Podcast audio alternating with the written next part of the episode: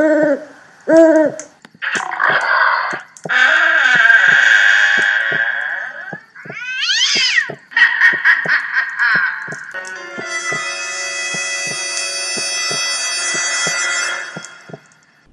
to the How to Survive a Horror Movie podcast, where we learn how to survive horror movies and maybe how to survive life. I'm your host, Ryan Stacy, and today we're going to be looking at the movie I Still Know What You Did Last Summer, the sequel to I Know What You Did Last Summer. Get hooked again. Came out in 1998, and it's not very good. in fact, I think so far it might be the worst movie we've covered on this show. My guest today is returning guest Josh Wessler. Josh, how you doing? Well, not so good. Yeah, after watching the movie, Uh, yep. Uh, uh, I it was a perfectly fine day though. Before that, yes, and I came along and ruined it. yeah. Bringing Thanks. you on the show. Yep. I still know that this is a crappy franchise. oh, and I'll always know that you're going to come up with great jokes like that. yeah, we'll see. Yes. It ends. uh, so, Josh, what did you think of the movie? uh, I I really don't know. We could we could do an entire podcast on the on the movie. Yeah, Uh, a, review podcast. a review podcast. Uh, but I it would probably make me feel better about it. I don't know how helpful it would be. uh, I will say that it definitely was worse than the first one. And out of any of the movies that you have done so far for this podcast, it is it dead last. I would say. yeah, I think that's fair. I don't hate the movie. I think it's mildly entertaining at best. I think the premise is okay. Yeah, I'd, I'd say mildly entertaining would be very generous. Uh, there is maybe a handful of parts that are like are good, I Yeah. guess, but there's a lot of stuff that just is it isn't good. It's basically just a copy of the first movie. Uh, so it you just know what's going to end up coming, and then to wrap it all up at the end, it was just the same. Ex- you you knew exactly what was going to happen at the end of the movie, and since there's a third one that apparently has nothing to do with this the previous two, you know that it's just gonna like the the ending doesn't matter. Doesn't matter. It does not matter. So it, I. I just didn't like it, and it and it was just there's just a lot of bad stuff in between that I I just don't know. I like I, I can't even think of any, anything bad about it because it was all bad. uh, here's what I'll say. I know what you did last summer. The first one is a dumb version of Scream. I still know what you did last summer is a dumb version of I know what you did last summer. that is a good that is a good analogy. I'm smart. Okay, so the point of this podcast, if you're listening to this for the first time, I don't know why you would be. This would be a weird one to start with. But what we do here is we are trying to create a master list of rules on how to survive horror movies, any and all horror movies, really. We have a whole list of them over on our Twitter account at How to Horror. That's how the number two horror. And you can go ahead and read the rules, which we keep updated over there. And we're going to go along. We're going to go through the plot of this movie, bit by bit, every character decision, good and bad talk about them and see if we need to add any new rules to the list. This is another sequel, so it'll be interesting to see if we actually get any. I doubt it, but it's possible. Yeah, sometimes you get uh, you surprise yourself a little bit Yeah. uh, just after talking through, just like, eh, you know what, this this could work. So I don't know. I there's nothing specific that I have written down. So uh, as of right now, no. But I mean, it's happened before where Yep. we found one. So we'll go over the whole plot, and then at the very end, we'll give out some awards for the the smartest player or the smartest character in the movie and the, the dumbest character in the movie, basically. But we will be spoiling the entire plot of this movie, the whole thing. Spoilers. Spoilers. It's not worth watching, so it's fine. Up until this point, I pretty much said every movie we've watched on the for the podcast has been like, yeah, go ahead and go watch it, and then come back and listen to the podcast. Don't bother with this one. I mean, if you have it and you don't have to spend any money on it, go ahead and watch it. But you don't have to. Don't bother. Don't go out of your way to watch it. It's not really worth your time. If you liked the first movie, pretend that it ended after that. Sure, sure. That's that's a fair way to go. Yeah, just just stop here. Just just stop with the movies and just listen to the podcast. And just listen to the podcast because we'll eventually we'll get to. I'll always know what you did last summer, so we'll do the the watching for you. Yeah, You're yeah. welcome. We'll do this for you so you don't have to. You're welcome. We're the best. I know. All right, that's about it for the intro. Let's get into I Still Know What You Did Last Summer. We start off with our main protagonist from the previous movie, Julie, played by Jennifer Love Hewitt. She's in a church, going to confession, confessing everything that happened in the, the first movie. This is all a dream, spoiler alert, but don't go confessing crimes. I mean, I guess a priest can't really tell on you. I'm not sure what the law is with that, just because it's it. I mean, there's the whole like doctor-patient relationship. Yep. I don't know what the the priest and confessioner relationship is. It's the same thing, except unless the person says, I'm going to commit a crime. If they say, I'm going to go do this, then the priest is allowed to intervene and try and save a life. But if you confess to a murder that happened in the past, the priest will not tell or they're not supposed to. That's the rule. Hmm, interesting. So, my dad always said, if you ever commit a crime and you feel like confessing, don't confess to a cop, confess to a priest. I, I guess that's good advice. Thanks, Dad. Turns out that it's Ben Willis, the killer from the previous movie, is the priest, and it's all a dream. And so Julie wakes up in her bed, uh, in, in the middle of class, actually, screaming, and is embarrassed and leaves the room.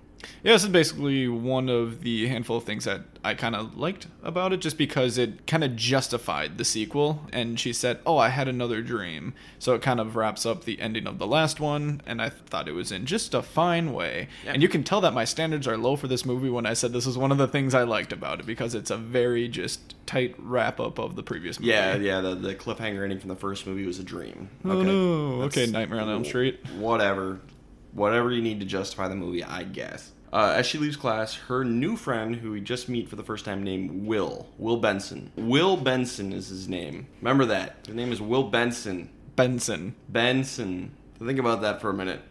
That'll let you know what kind of movie you're in for here. Uh, so Will is her new friend, and he's allegedly has a crush on her. Hey, maybe he does. Maybe he does. So Julie leaves class and Will follows her and basically is trying to comfort her, make her feel better. Julie's kind of having a hard time getting over everything, PTSD probably. Can't blame her. Yeah, it's, it's also the Fourth of July is coming up, and you know they're almost to the one year anniversary of the previous movie and the incident that started the whole thing two years ago. But Will comforts her, trying to be a good friend, I guess. We think he's like just trying to get in her pants, you know, setting himself up to do that. Yeah, absolutely. Totally. Or I mean, just get to know her more. Maybe Sure.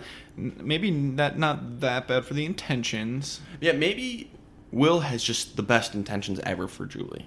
He seems like a super nice guy. Yeah, The whole time we there's okay, just spoiler. Will is one of the killers. Okay. Oh. We're just spoiling it right now. ruining the fun. Yep. Will Will is one of the killers. His last name is Benson. He's Will. Ben's son. God. Boo. This is so stupid. So, the killer's name is Ben Willis.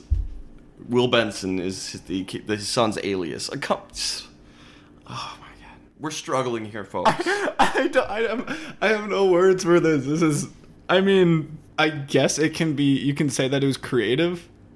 But in retrospect, it's so stupid. So stupid. Like- and and was there anything there with like his first name being Will and like last name? See, that would have Actually been, being actually been better if his name had been like Freddie Benson. Oh wait, isn't that the character of iCarly? I think it is. okay, we'll go with it. We'll roll with it. His, if they made his name Fred Benson, Freddie Benson, that would have been a little bit more like. Uh, that was kind of stupid, but whatever. But the fact that his name is Will Benson and then Ben Willis, it just kind of kills me inside a little bit. Yeah. Especially because I didn't notice the first time I watched this movie. Did you notice while watching that? no, no idea. But I don't think we heard his last name more than like once. Just once. They say it very once casually as he's checking into the hotel, and they don't say his first name. It's Okay, well, then that almost makes it worse. Yeah, like if it was said multiple times, and it was just like, "Oh, audience, you didn't like, you didn't catch this," but it was like it was literally just an internal thing for the character that meant literally nothing to the audience. It was more just like, "Oh, that's kind of clever, I guess. You made his name related." Like, no, stupid. I'm sure the writer of this movie thought he was so clever, and no, this is terrible. This is so stupid. Good for him. I'm sorry to get hung up on this, but this this kills me inside. Yeah. I died inside when at this. I didn't die. I laughed Oh. 'Cause I thought it was so stupid. Ugh. Anyway, but the the thing is, we don't really get a trace of any bad intentions from this guy the whole movie until like the reveal. Yeah, up until like maybe like a minute before the reveal, I I was sold on him being a good guy. Now, there are a few moments where he goes off on his own. Makes a little bit more sense in hindsight, but there's nothing to suggest he's a killer the whole movie mm-hmm. until the reveal, basically. Whatever. I don't want to talk about it. Yeah, I'm done. Let's give up on this one. So Will leaves, and Julie goes back to her apartment, and Ray, her boyfriend, Freddie Prinze Jr. from the first movie, is waiting for her. And he this is also extremely stupid. He's like, "Okay, grab your stuff. Let's head back to our hometown to go celebrate the 4th of July." Didn't you talk about this? Because Julie doesn't want to go. She has no interest in going back to her hometown, especially on the anniversary, which is fair. Totally fair. One hundred percent. Yep. Ray's like, no, you should go. You, come with. Don't suck. Come with to this random. ah, I want to no. remind everybody that their hometown is in one of the Carolinas. I think it's North Carolina. They're in Boston. That's where she goes to school in Boston. So he drove all the way up to Boston to bring her back without talking to her about it.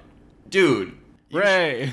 Ah, what kind of communication is this, guys? You have some relationship issues you need to work out. This We've got a lot of issues. You got a lot of issues. So without even like really communicating about it, Ray's like, okay, you need some space and probably some space away from me too. I get it, and he leaves and just drives all the way back. what? Ray.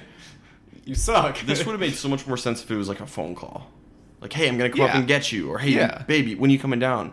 Babe, we talked about this. I'm not gonna come down because trauma. Oh, fine, be that way. You just hate me. that, that What? It, this, it makes no sense. It's so stupid. Whatever. I know we're not recapping, but this is to be a little bit of a recap. Just it's more of like a hate recap. Yeah, a little bit. We we went through some misery here, a little bit. Okay, so this this is the stuff I like. This is actually probably my favorite part of the movie. Is Julie gets back into her apartment, and we kind of see her date, her routine getting home. She's got three deadbolts on her door, three. Yeah, good for her. She also has pepper spray on her keychain. So basically, rule number twenty-one: learn from past events. Julie's learned. She she knows that Ben's body was never found. There's a chance he's still out there. Let's uh, put some defenses up. Have a weapon ready all the time. Any survivor from a first movie should always assume that it's not over. Yeah, there could always be a sequel. Yep. And Julie's doing this here. So Yep. uh, credit where credit's due. This is good stuff. That night, Julie hears a noise. Someone came, comes in her front door. Someone's in her apartment. The power is out. She grabs a knife from her nightstand. She's got it, just one right there. Great. That's awesome. Got it ready to go.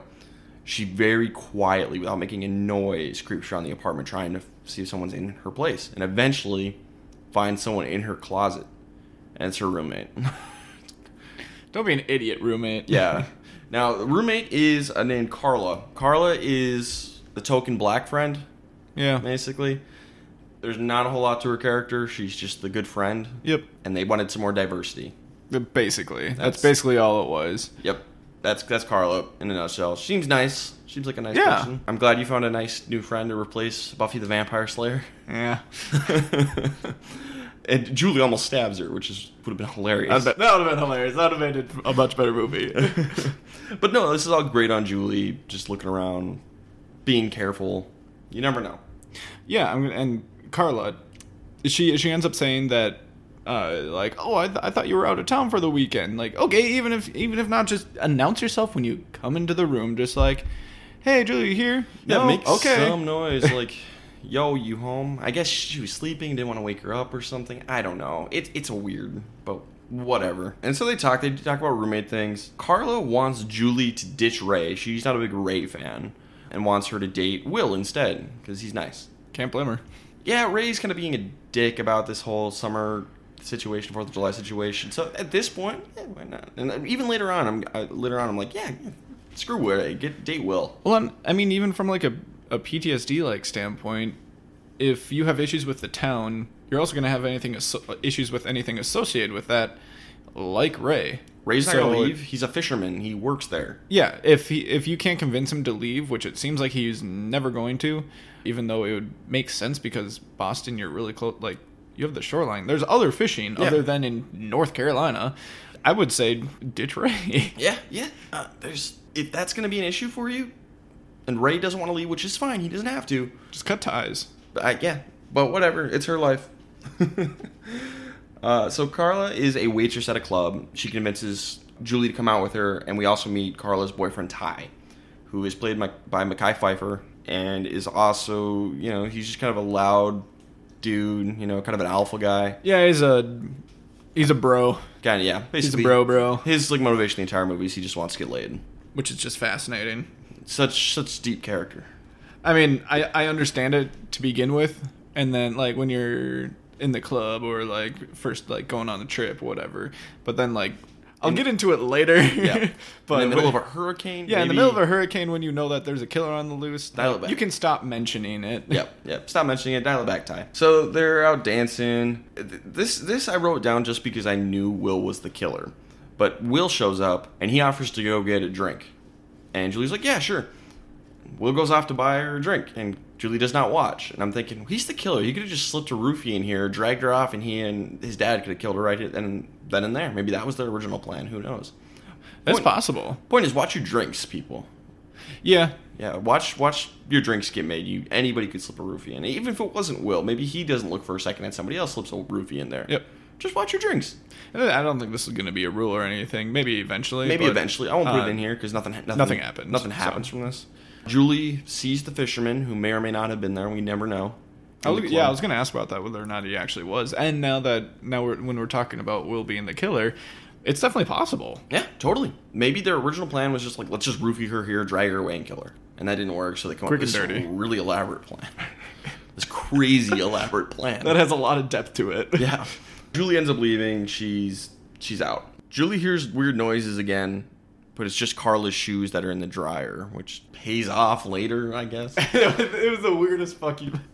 Uh, they're just being loud It was in the it was the weirdest payoff. yeah, because what what we note here is Carla loves the noise of shoes tumbling around the dryer. She's like, "Oh, I love that noise." It pays off, but like, what is happening? the longest and most random payoff. It- and for everyone, no one else to be there but just her. It's it's bizarre. It's really bizarre. Julie notes that her number is unlisted because her phone rings, and Carla says, "Oh, it's probably Ty," and she's like, "My number's unlisted." And Carla's like, "Yeah, uh, but we've been dating for three months, and I gave it to him. He's he's not a creep. Yo, she doesn't want her number given out. Don't do that." Yeah, it's a terrible move. Yeah. Especially with someone like Ty. Like, he's probably not going to be a long term boyfriend. You can kind of tell. And Ty probably got gave the number to Will, which is how they got this whole plan to work in the first place. Yep. So don't give out people's numbers if they don't want that. Yeah. It's rude. But a radio station calls in, uh, and they're having a prize contest to a tropical resort in the Bahamas, like a, a weekend trip to stay at this resort in the Bahamas. And they need to say the capital of Brazil. And it's close, but they end up coming up with Rio de Janeiro. Josh, did you notice anything off with this? Did you know the capital of Brazil? I was trying to think, uh, and then when they said Rio de Janeiro, I'm like, I think that's right, but isn't it? It's not right, is it? It's not because they say that later. It's Brasilia, is the capital of Brazil. Uh, I did not know this when I watched the movie either. But, Really? But if you didn't, if you already knew that, and that's a thing people know, you know, that's like that's the thing people know. Like they, they would immediately know something's wrong. It, it's it's just weird. It's weird writing. So yeah, they. they I'm looking it up Yeah, B R because I I can't. It's It not is Brasilia. Jesus. Oh wow. Uh, Re- okay, that's why Rio de Janeiro was the country's capital between 1763 and 1960. So at one point, Rio de Janeiro was the capital, Okay. but was not anymore. Okay, that's something. Anybody who knows that would be like, well, they're wrong. But the radio host says, "Oh, and you got it right. You're going to the Bahamas." Which at that point, pick an easier question. Yeah, for real. like especially if it's like it's not the most well-known city in Brazil or one of the most well-known cities and they could probably check after the fact or be like oh wait no this wasn't the capital why'd they give us this trip Yeah. like they're in massachusetts so ask what the capital of massachusetts is or something like that just the easiest question ever so that they can't get it wrong so that there's no question about it and they just go on the trip and you can kill them because spoiler alert, Will is the guy on the phone pretending to be a radio host. Will is friends with Julie. Will knows Julie's interests. Pick something that Julie would know. easy Come on. And I know Carla's the one who picks up the phone, but she asked Julie the question. You know Julie's in the room. yeah So pick something, any topic. Uh, What is the capital of North Carolina? What is, or yeah, you know, something like that. Yeah. That's where Julie's from. Just pick something like that. It's dumb. just one of the many things wrong Yes. But anyway, they get four tickets to the tropical resort. Obviously, Carla and Julie are going. Ty's going to go as well. One more person. So Ray's back at work already, doing his fisherman thing. And he gets a phone call. Julie invites him on the trip. Ray is mad. He's like, "Oh, so you go on a trip to the Bahamas with your college friends instead of coming to visit me?" Yo, dude, she has issues with this town. You That's probably pr- should yeah. too. That's not the problem here, Ray. What is wrong with you, you a hole? Going on a trip was not the issue. Ugh. and it's literally just the town. It's not you. It's the town. So I guess going back to the the radio call, was the do you think that the original plan was for her after they win for her to take Ray so that they can just bombard him on the island together? That's a really good question because they take Ray ends up not making it, Yeah. which we'll get into. But Will comes with instead, and they give him the fourth slot. So what would have happened if Ray had made it? I mean, I guess the fisherman's plan worked to stop Ray, but if Ray had somehow gotten there, what would Will done? Just showed up like, "Hey, I decided to come too. I'll just join you. I paid for it myself." I don't know. It's not a great plan. It's really elaborate, but not well thought out. No, just like the movie. Ray ends up saying, like, I'll try and make it. I gotta drive all the way up to Boston. I got a lot of work to do tonight. I'll try and make it. We'll see. Just, you're going to the Bahamas, dude. Just go. Ray still sucks. Yeah, Ray, Ray's an idiot. So Ray's coworker and buddy Dave, who's played by John Hawkes, who just kind of a nothing character. This actor will end up being nominated for an Oscar later in his life, and he's just this like two scene role here. It's kind of weird. But Dave's like, dude, go to the Bahamas, you idiot. And I'll go with you. I'll just I'll hitch a ride with you. I'll go hang out with my buddies in Boston when you go. It'll be fun. little road trip. Yeah. Ray says he's gonna go. He's about to call, but Dave's like, "No, surprise her, man. Just show up there." I mean, I guess that's a sweet thing to do. It's a sweet thing, but You should probably just call. with a, with a, something like a big trip, just call. Uh, just call. Don't yeah. do surprises like that. Yeah, if it was something just like I'm gonna visit for the weekend, Yeah. that's okay. Surprising. Yeah, on the, if you live in the next town over, that's cool. You're going on a trip to another country not Again. oh no, you're. I was thinking, uh, you're you're going on another tr- like trip up to Boston. you Two don't want to wa- you don't want to walk back empty-handed again. Also, Ray has a ring. Yep, Ray is going to propose to Julie, and that he's got a ring. Which, if he already has a ring, like, dude, just go and propose in the Bahamas. What are you mad about? That's perfect. You know, maybe he had this big elaborate thing planned for in town, and he already like spent money on a parade or something, and that's like, no, I, I, I'm gonna lose my deposit. Please come. That's the only thing I could think of. It's so stupid. No, please. I wish they would have cut to that or something like that. oh, that. that would have been such a simple way to fix this movie a little bit. that makes sense. Please come down here. Trust me. There's so much going on. so they're on the road. They're driving up middle of the night. They spot a car on the side of the road. There's a body lying in the street. Rule number one: You're in a horror movie. You gotta know you're in a horror movie. Yep. Here's what you do here, because Ray's gonna get out and check on this person. No, no, no, no, no, no, no. You do not do this. I've read stories about th- this happening where it's, it's a robbery. Mm-hmm. A good Samaritan stops and it's all set up to get robbed. Mm-hmm. No, you drive past and keep your head on a swivel. Rule number two: constant vigilance. You keep your eye out, look around, make sure nobody's hiding in the woods to jump on your car, and you get around it very cautiously, and then you gun it to the next town, and you call the cops. You do not stop and help this. You never know if this is a trap. That is the correct move. So, you know what? I'm actually thinking this might be a, a rule here. Don't be a good Samaritan. It happens quite a bit in movies. The good Samaritans, they stop and help and they get themselves killed.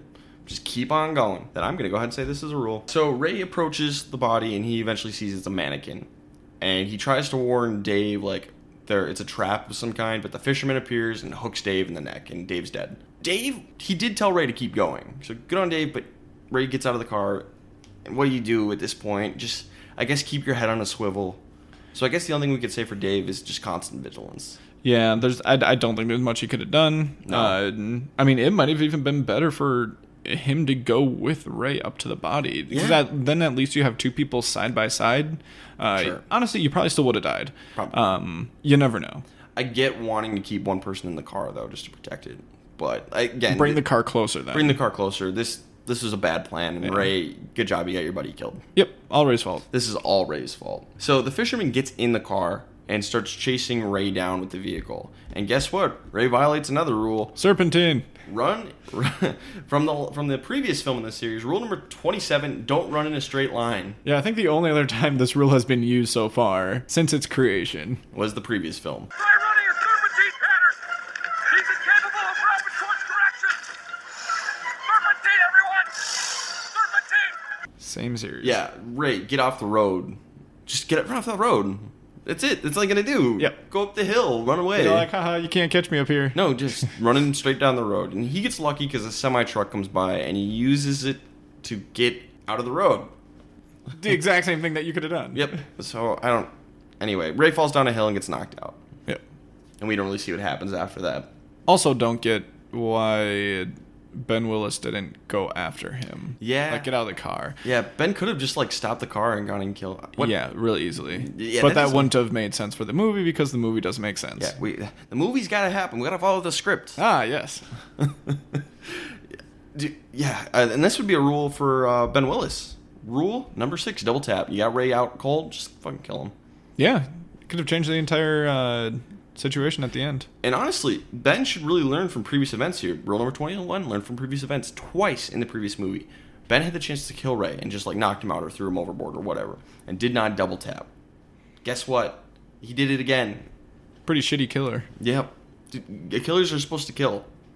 Learn from past events, Ben. You're a lousy killer. So Carla invites Will to go in because Ray doesn't show up. So the four of them go off to the Bahamas. Hooray. So eventually they get to the island. It's it's very remote. There's only one ferry that takes people on or off. There's no real other way onto the island. Once we land on the island, we meet the dock hand, a guy named Derek. He's a dock hand.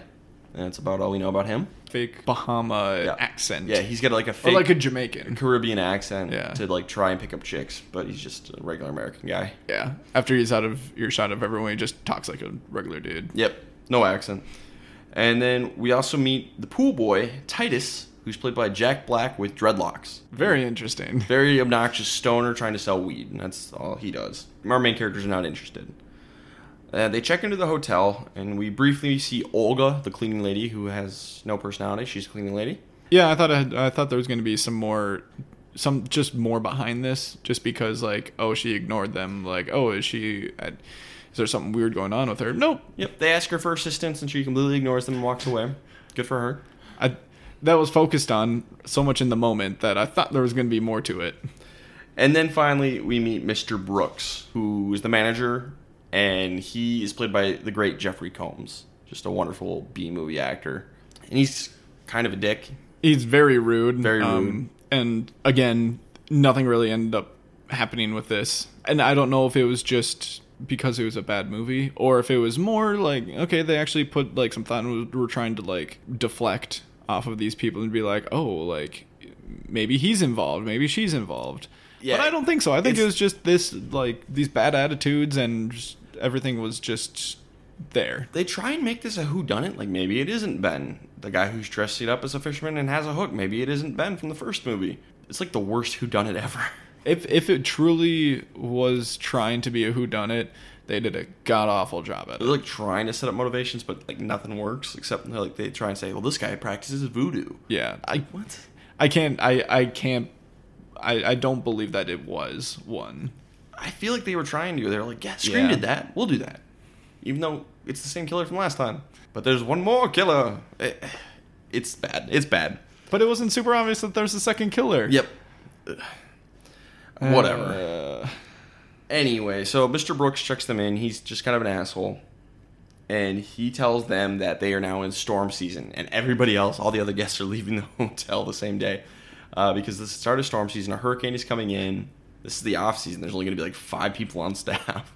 which I think is just super funny. Like to be fair, I don't think this would have made me leave the island. I think I still would have stayed there Sure. because they didn't mention that it was a hurricane. They just said storms. Yeah, yeah. Uh, and be like, hell, still still a free vacation. I'm gonna hang out here for the week and Make the then best of it. Yeah. And they also missed the boat. Pretty Yeah. sure. Um, and really there aren't choice. any more boats for a few days, which they don't learn till later. Yeah. So no fault here, but that's like, oh wow, that radio station kind of screwed us a little bit. Yeah. That's shitty. Or maybe it was uh, that radio station got a really cheap vacation and that's why they gave it away. Yep. Which is, I think, would even be a valid reasoning. Yeah, sure. But it was never mentioned, so. Yep. There are no other guests in the hotel besides the four of them, and there's like five or six staff members, I think. Yeah, there's six staff members, including Mr. Brooks. He's an employee. We met Derek Titus and Olga so far, and now Mr. Brooks. There's two more we haven't met yet. Yep. which we'll meet the concierge Estes, who's played by Bill Cobbs, kind of an older gentleman. Seems like he knows a thing or two. He's a little mysterious. Yep. He knows a thing or two about the island. He's an older guy. He's been around for a while. Cut back to Ray, who's in the hospital, and he has told his story to the doctor, who has told the police uh, and filled him in, and they don't believe a word he says.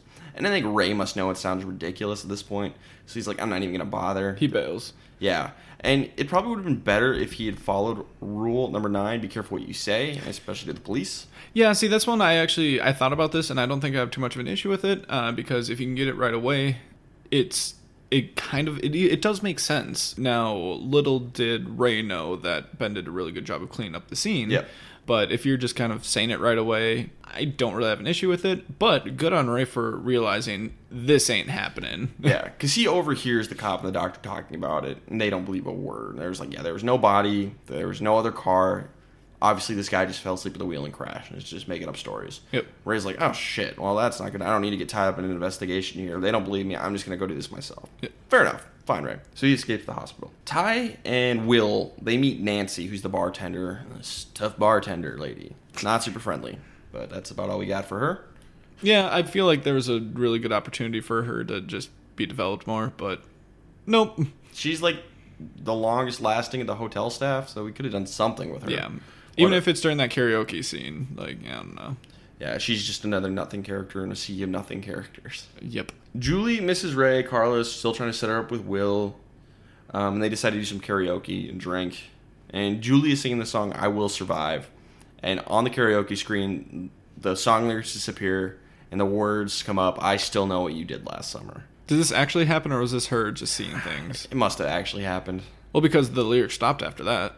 Yeah, and then the lyrics went completely blank. Then the screen goes blank. Nobody else sees this besides Julie. Which I mean, if I'm thinking of those karaoke machines, I don't think you can actually do that. like, I don't know. I mean, it maybe it was all in her head, but the fact that stuff's like I- I don't even know. the lyrics stopped showing up after that. Yeah, I, I guess. Yeah, it doesn't make sense because Will didn't choose the song. Carla picked the song out. Yeah, so you'd have to know beforehand what song they were going to choose, and then edit those. Yep. If you can even do that with those old machines. This is 1998. I don't know, maybe, but there was no opportunity for Will to change the machine or Ben. Neither one of them could have done this, so this makes no sense unless No. it's in Julie's head. Yeah. I, And- so I hope it's in Julie's head for the sake of the movie. Yeah, that's, that's the only thing that makes any sense. So Julie freaks out and goes back to her room. Oh my god. I'm liking this movie less as we talk about it. Yeah. and nobody else saw this, nobody else believes her. If you're Julie, do you go back to the room on your own, or if I'm convinced, if I'm convinced that I saw those words, I don't think you can go back to your room alone. Yeah, she's like, guys, we walk me back to my room, Carla, at the very least. Yeah. And just sit in your room all night and just like calm yourself down. I don't know. But she has also been questioning her own insanity for a while. She's True. been having these dreams. She's been seeing things. But you still have to, you still have to follow the rules. So a little PTSD. She gets back to her room. There's a note for her with her name on it. It just says surprise, and then Will's behind her and scares her. And knowing that Will was a killer makes it a little funnier now. He was doing Yeah, this looking purpose. looking back on that, it's it's funny because he he did the exact handwriting Yep. of what the other note was, so he knew he was He's doing that. Trolling. Yeah, which is kind of funny. But he had a he had some champagne and a vase of flowers in his hands or some glasses, and he drops everything. But then he's just so sweet. Hands her a rose. He's like, "I like you. I I'm just want you to have a good time. Yeah, kind of the the nice guy thing. yeah. So I really I I really did not like this, but now after the fact, it's one of my favorite scenes. I think Yeah. because it didn't make me hate it. Will is just trolling, and I can Yeah. respect that. As the killer, play with your food a little bit. Play with your food. yes, exactly. Uh, and honestly, that could probably end up being a rule. Just don't play with your Yeah, food. don't play with your from the killer standpoint. basically. So we cut down to the docks where we have our, our dock guy, Derek, securing a boat. He hears a weird noise. It's just Titus. Titus is smoking dope already. And Titus wants to go to the mainland to go to a party, but Derek's like, nah, man, I'm just going to put this boat away and I'm going to bed. Nope, not happening. So Titus leaves. It's the right move. Yeah, that's, I mean, there's a storm coming in. Derek's like, "Eh, eh, no. Unless you just don't want to be trapped on the island during the storm, like, Yeah, but that's a good way to get yourself fired, I think. uh, yeah, Yes. Derek gets a rope wrapped around his leg and gets accidentally pulled into the water. Uh, and he, he climbs back aboard, and the fisherman, Ben, is standing right there and hooks him in the head. Derek had no chance. no, No, he had no reason to suspect he was in a horror movie.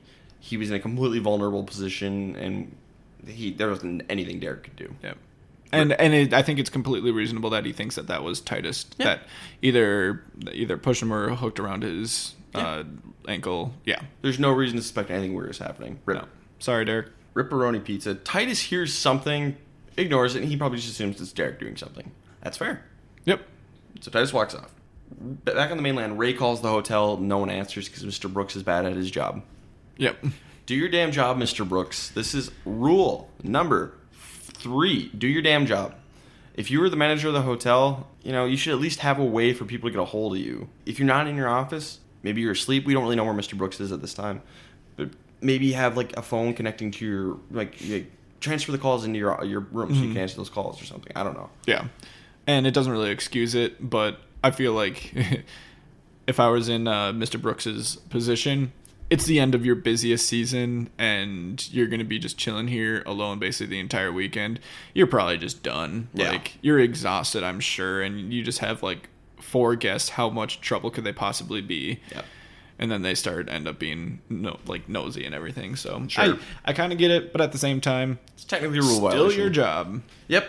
So cleaning lady Olga is doing rounds. Is kind of weird. Who does this at night? You don't normally do this in the day. Yeah, I, I don't believe this for a second. Yeah. Doing her house cleaning, she grabs some sheets from her room and finds blood on them. And the door behind her opens, and the fisherman hooks her to death as well. Why was there blood on the sheets? I don't know. I don't know. There's no reason. That was the very first thing that I thought of. I'm like, where did this blood come from? I thought there was gonna be like a body under the sheets or something. I have no idea I why did there's not blood get in it, this no. room. It makes no sense. But Olga had no chance. She sees the blood, turns around, hooked. Yep. Also, no chance. Yep. Agree. Didn't even get to know she was in a horror movie really until it was too late. Rip. Rip. This movie's stupid. This is so stupid. Uh, Tyrell and Carla are they're in the jacuzzi. Titus shows up and scares them, cock blocking them a little bit. yes, I I thought that was funny. If if you think that these people are being like obnoxious and you just don't really like them, and you're alone as a pool boy and you're working and you probably don't want to be working. I think it's funny to just just screw with them a little man? bit. Just hey, what's up? Plus, Ah. he's high. He's so high. Oh, oh yeah. So you're just like, this is gonna be hilarious, and then it's not. But and then. Will joins them in the jacuzzi and continues to cock block, and is completely oblivious. But now that we know Will's the killer, he was just trolling. Or Will. I, I'm liking Will more and more, just based on like, Yeah. thi- like looking back on the movie after knowing that he's the killer. Because this, also, the same as the last scene with him, I thought that this was stupid because Yep. I'm like, no one would actually act like this. Like you would at least be a little self-aware, or at least like talk differently. Yep. But no, looking back on it, it's He's funny. trolling so hard. I, I actually I like it a lot more now. Julie is in her hotel room.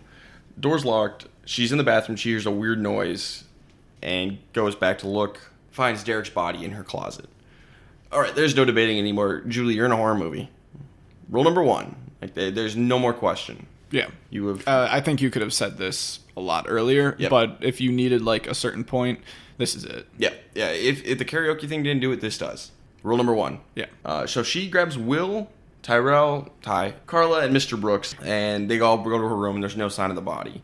And nobody believes a word she's saying. Nancy also stumbles in, is like, What's up? She hears everything too. Stupid. I don't want to keep going back on hating on this movie, but I'm going to keep going back and hating on this movie. Please. This doesn't make sense. How can you clean that up? No, you, you can't. Wait, what? Did it take five minutes max to get everybody there and back? Yeah. Sure. You the could get the way body maybe out. maybe like have a bag that you have with you and stuff the body in a bag and then drag him around so that there's no blood trailing. Sure. That might be. That might be the only way. But realistically, logistically, there's no way to pull this off. No. No way. This is stupid. Whatever. But no one believes her. There's no boats coming in. Julie wants to leave, and Mr. Brooks is like, yeah, there's no boats coming in in the next couple days. This hurricane's coming through. Fuck off. Basically, is Mr. Yeah. Brooks' attitude. And they have a radio for emergencies. They have a storm shelter just in case. But the phones are now down. The phones have gone out. I have no issue with Mr. Brooks kind of being a dick here.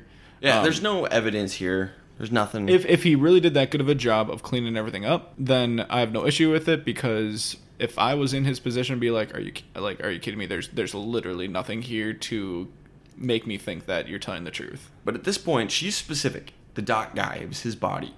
you Go could find yeah, you Derek. could follow it up, and if she's persistent enough, which she needs to be more persistent Yep. with this, if she really thought that she saw this, Julie, you need to be persistent and just go find this guy. You're on an island. Yep. He's not leaving. Go find wherever he's sleeping. Yeah, go to his room, just like knock on the door, like, hey, is anybody here? Great. Has anybody seen Derek? Huh.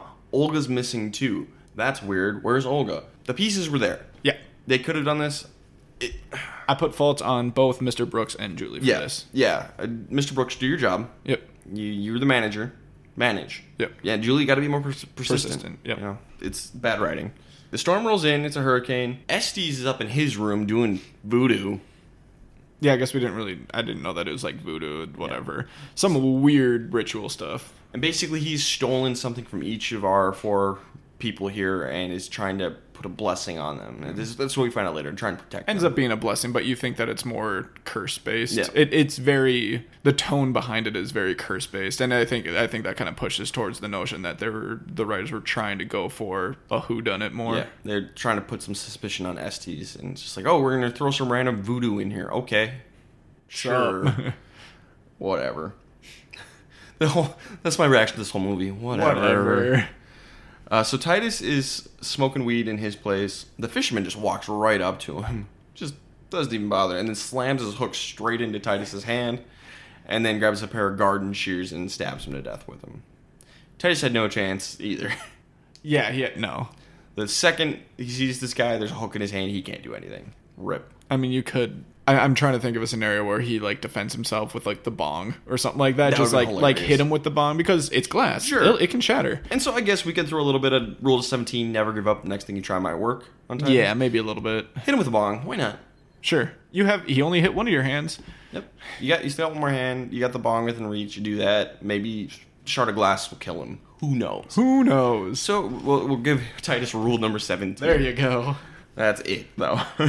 so Ray goes to a pawn shop and sells his engagement ring For a gun and ammo.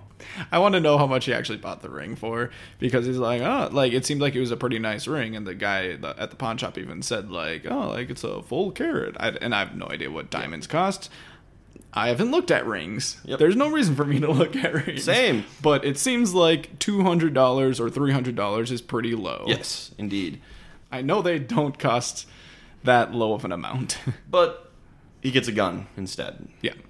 Sorry, Ray, you got ripped off. Yeah, Ray got ripped off, but what do you do? Good for Ray. He's gonna lock and load. Rule number five: lock and load.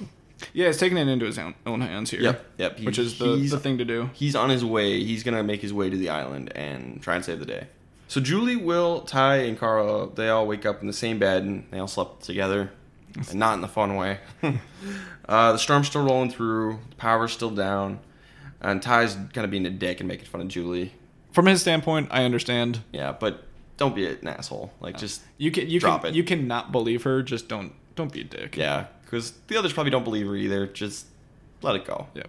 Carlo, I mean, Will definitely believes her. Will definitely believes her.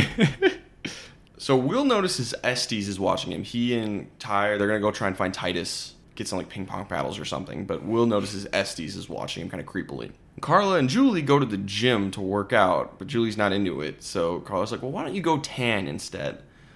No, you don't do this. You stay in your room with a weapon at this point, Julie. Why are you doing this? But Julie ends up getting in the tanning booth. She puts on music. Rule number two: constant vigilance. If you think you're in a horror movie, Like it's com- it's completely fine to put on music and like be just like in a tanning bed, all that stuff in normal everyday life. Actually, no, don't go in a tanning bed. They're not good for you. Nothing good has ever happened in a tanning bed. She thinks she's in a horror movie. She is in one, and she blocks out her hearing while in a tanning bed. you first of all, you shouldn't go in this tanning bed. But even if you are gonna go in the tanning bed, no music on. Like, I get the eye stuff just because you don't want to burn your eyes. sure, sure. You need to be able to hear. Yeah. Stupid. Here's the thing. Did listening to the music save her? Because if you think about it, if Ben would have come in and seen her in the tanning bed, he probably would have just killed her. Yep. But he saw that she was listening to music, not paying attention, so he was going for the long kill. Could be. And more of like a painful one. Could be. Interesting. Maybe listening to music saved her life. I don't know. It Or- might be a little bit of a stretch. Here's the other possibility. Ben kills everybody else. Julie's the only one left. Congratulations, you're stuck in a tanning bed. Set that to well done. Rip. Don't do this. If if you think you're in a horror movie on a deserted island, just grab a weapon, wait for help, stay in your room, have a couple of exits just in case they set the building on fire. during the during the day, I'm okay with them being in like the gym. Yeah, Because you're at least you're not alone in there. Sure. But they, again, they do split up here. Yes, And I, yes. I guess it's fine for the others because they think Julie's nuts and they know about her history and they have a good reason to suspect, like, yeah, she's kind of nuts. But seriously, uh, rule number 19 don't split up, gang. Let's split up and look for clues. Julie, stick with Carla. And this kind of ends up being to me like the cardinal sin in the entire movie. Yeah, a lot of splitting up here. And it didn't it didn't come back to hurt them that much. Not so much. Um, but it just happened all the time. And that was the big problem with the first movie too. Yeah. And so again, Don't learn from past mistakes. rule number twenty-one: learn from past events. You should have learned not to split up. It's nothing good happens when you split up. Carla hears a weird noise. She's in the gym. She's working out. She hears a weird noise from the next room, and she goes in. It's the laundry room, and this is that weird callback. There's the dryers going. And she hears that weird thudding noise, like shoes are in a dryer. She's like, "Oh, well, it's in here. I'm gonna open it, I guess, for some reason." And Olga's body's inside. Yeah, why why even open this should be- like, "Oh, it's a dryer." Walk I'm away. assuming an employee is doing something with that and walk away. Yep. Great, but no, it's Olga's body. Carla, you're in a horror movie. Rule number one. Oh, 100%. Cut to Ty and Will. They find Titus dead. Ty, rule number one, you're in a horror movie. Will already knew he was in a horror movie because he's the killer. But Ty, you're in one now. I did think it was kind of cool that they just did like the full reveal for everyone like separately but all at the same time. Yeah, that's kind of kind of Yeah, nice. I, I did kind of like that too. And then the fisherman locks Julie in the tanning bed with the zip tie and turns the heat all the way up. Julie hears him leave, but she's trapped. So she starts screaming for help. And Will and Ty they, they get Carla and they they break down the door and they manage to use a weight to break the handles off the uh, tanning bed and get Julie out. Good. I hated this.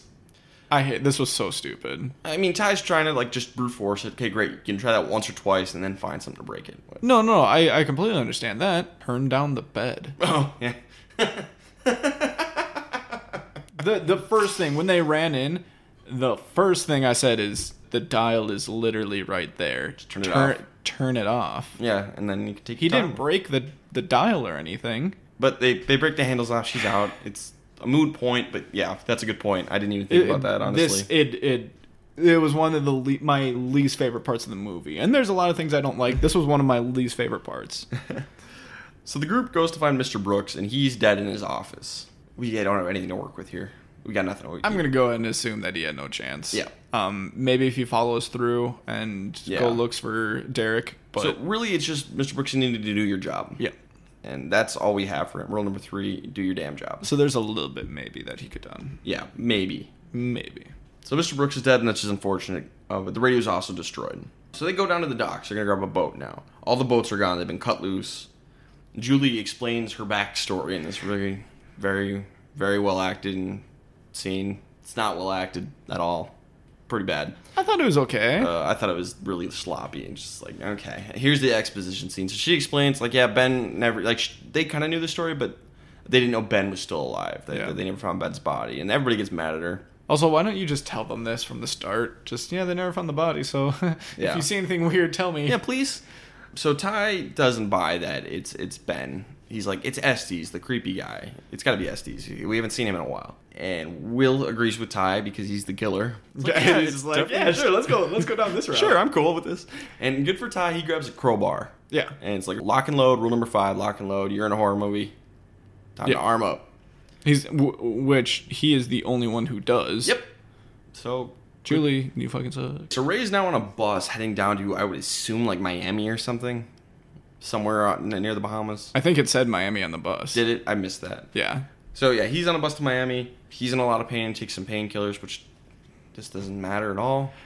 This this was also really stupid. They could have just shown the bus, shown that it was going to Miami, shown him sitting in the bus, looking out the window or something at the rain, Instead, we have But a in- scene of him taking painkillers. and then a an old lady seeing him and just being like, "Oh, that's weird." This doesn't have anything to do with anything. This No. doesn't matter at all. Doesn't pay off. Nothing. Literally nothing. So the group goes into Estes' place and they find all the voodoo crap. Ty's even more convinced. They find the objects that went missing from all of them. Yada yada. I can't blame Ty at the same time. Yeah, that's Maybe be a little more open minded about it. Uh, Yeah. Like once you see all these dead bodies, rule number twenty-four: trust no one. At this point, anybody could be a suspect. You know, it's a fair point. Maybe Julie has snapped. She went through a traumatic experience. It's possible she snapped. Estes, a little bit weird that he's got they stole some of their stuff. Maybe he's the killer. Maybe it's Ben Willis, this fisherman. Could be any of them. Don't trust anybody. who knows? It could even be Will Benson. Oh my God! What if Will's the killer? There's no evidence to suggest such a thing, but it's possible. Why? Wait, his last name's Ben. It's maybe he's Ben's son. oh my God! God. cracked the case. Oh my god. So yeah, just don't trust anybody at this point. Grab a weapon and be on your guard. It's not that hard.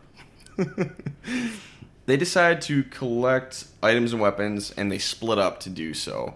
Rule number 19, don't split up gang. So the boys go off on their own, the girls go off on their own. It's amazing how many times I have the words split up Yep. written down. Just don't do it. It's it's bad. So the power goes out, and Julie sees a globe spinning for some reason. I have no idea why this globe was spinning, but there's a globe spinning, and she looks at Brazil and sees that the capital of it is actually Brasilia, not Rio.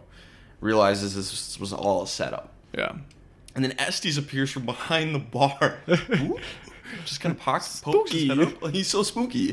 Like, why is he doing this? This is so weird. And I mean, I, I think it's a good reveal of like, oh, this was a setup, blah blah blah. Like, I think that's a good way of doing it. sure, but sure. What is happening though? have have him walk in or something, and then just have the globe literally sit there. Don't have it spinning. Why was or he- or maybe have have Estes walk in and like point to the globe or something like that. Be like, uh ha ha, blah blah blah. Like, Yeah, here's a cool idea. Julie rounds the corner and sees Estes kind of standing there, sitting there creepily, because he's still a suspect, right? Yep. He's spinning the globe. That's a weird image. Why is he spinning the globe? And they approach him slowly, like, what, what are you doing? He stops it perfectly and points at Brazil. You got your question wrong, or something like yeah, that. That's such because a they talked they talked to him already about Yeah, this yeah, when they, first checked him. in. They told him, like, yeah, we got the correct answer. We said it was Rio. We got to come out here. And maybe he doesn't know it, so that's Sure. that's fine that he doesn't like. Oh, that's not what it was. But he looks, he knows now, and he's Yeah. like, you got your question wrong. There, there's such a better way to do this. and there's a lot of better things to do with this Oh. movie, but you know, I say this isn't a review podcast, but when it conflicts with the logic of the story, we're trying to piece together why people are doing making certain decisions and doing things and why. And when this, the movie's bad enough to like mess that up, that's when we have to start complaining. Like, what is happening? And I think you're going to get it a lot more with bad movies than Sure. good movies because it's like, oh, this was really good because of this, this, this. Well, it has, doesn't really have anything to do with the rules. Sure. But when it's when you can just rag on the movie like this and kind of like pick at plot holes and say like this was this could have all been solved by making more Yep. sense in the writing, like Just just logic gaps. We got to we got to po- we gotta point them out. Yeah. So Julie, like they scream when Estes shows up, and he, uh, Ty and Will show up, show up to protect them from Estes, and he's like, "No, I stole these items to protect you guys. I promise." And then he says Ben Willis used to work at the hotel, and I had actually forgotten about this twist, and that, that makes this make a little bit more sense of why this hotel was picked, because I thought it was completely random. But well, I mean, but at the same time, it's kind of convenient. it's a little convenient, but sure, it's enough, I guess, for like why this island. Okay, Ben used to work here. He knows the Why did he work island. here? How did he work here? Who this is in another country. Who cares? There's plenty of Americans here. It's it's enough. It's enough. They're from Carolina, North Carolina. well, Ben isn't necessarily. I guess. Yeah, we never know that. So I'll let it pass. so basically, Estes says Ben Willis used to work on the island, and Estes has caught glimpses of him over the last few days, and him being back. Thanks for mentioning it. Great. Should have said something earlier. Ray gets to the the captain of the boat ferry that they used to get out to the island in the first place, and he's like, "I need to get out to the the island," and he's like, "No, there's a storm." And Ray pulls out a gun. It's like, "Nope, I'm, I'm going out to the island." okay. All right, bye. And you know, at least Ray knows what he's doing with boats. Like, yeah, it- I was gonna, I was gonna mention like, there's no way that you'd be able to do this in the storm. You don't know how to drive this completely different boat. And, but then I remember that he's Ray's a fisherman, so he probably knows. I'll let pass. So Estes leads the gang out into the woods and kind of explains the backstory. Ben, his wife, and two kids, a boy and a girl, lived on the island. This should have been a, a tip off for people listening, but yeah, people watch the movie like, oh, we we've never heard about his son before. Maybe it's Will, Ben's son. Wait, whose son? and his wife ended up dead, got murdered, apparently. And the rumor was she was cheating on him. Maybe Ben did it. Ben totally did it. But they Ben fled the island with his kids before anything could happen. So they get to a graveyard on the island, and Ben's wife Sarah is buried there. And there's an open grave next to it with Julie's name graffitied all over it. Estes disappears, and we get that great move from Julie where she just like twirls around in a circle and screams out. And it wasn't the fantastic line of "What are you waiting for, huh?" It was just some other BS. It was a nice callback onto nice. that. I love that. Julie just loses it and yells at things. It's great. I left. Will notices Estes is gone and he decides to go off and find him on his own. Also, why did Estes leave? Yeah, I guess he was trying to escape the island. I, uh, I I don't get it. We'll get to it. We'll get to it. So Ty, Carla, and Julie go. They go to the kitchen. They grab some knives. Hallelujah. Rule number five: lock and load. It took you So long, way too long. but you got them. I can't even say good job for locking and loading. I, I can't. Okay, but they did. They finally. Did. They did. finally did. I n- never found out what happened to Ty's crowbar. Just kind of disappears. Yep. Along with other things. Yeah, that happens. Ty actually gives her a pep talk. It's like, okay, he believes her now. He's on her side. Okay, he's trying to like, you know, build that relationship back up. That's something character wise. And they decide to go to the pantry to get some food there because Ty's hungry. All right. I get feel it. like most people wouldn't be hungry at a time like this, but sure. a lot of people wouldn't be horny at the time like this. Yeah. So you got weapons. Okay, fine. So Estes is putting a boat into the water, like a little canoe. That's a horrible idea. It's a storm out there. it's not just a storm; it's a hurricane. What are you gonna do with that? This dude's old enough to know, and if he's from the I like, if he lives here, like he should know the power of these storms. Yeah, for real. Like you will make it two minutes out there. And then you will capsize and drown and die. yep. Rip. Will approaches him and it's like, "Hey, what are you doing?" And Estes is like, "Oh, this ride isn't for you," and knocks him out. Well, I don't think anybody wanted to go on your boat anyway because you're gonna sink and die. So I don't. I mean, great. Or we think that he knocks him out. yeah, yeah. He doesn't actually knock him out. It it it doesn't make sense. I also was just confused by this. I, yeah, I don't know what's going on here. So it's a nice like deflection, like on Yeah. the movie's part, but then after the fact, So maybe if you were suspicious of Will, like, oh, he just got knocked out, he's clearly not yeah, involved. Or if you all of a sudden didn't suspect Estes, now you suspect him again. yeah, it's like the laziest.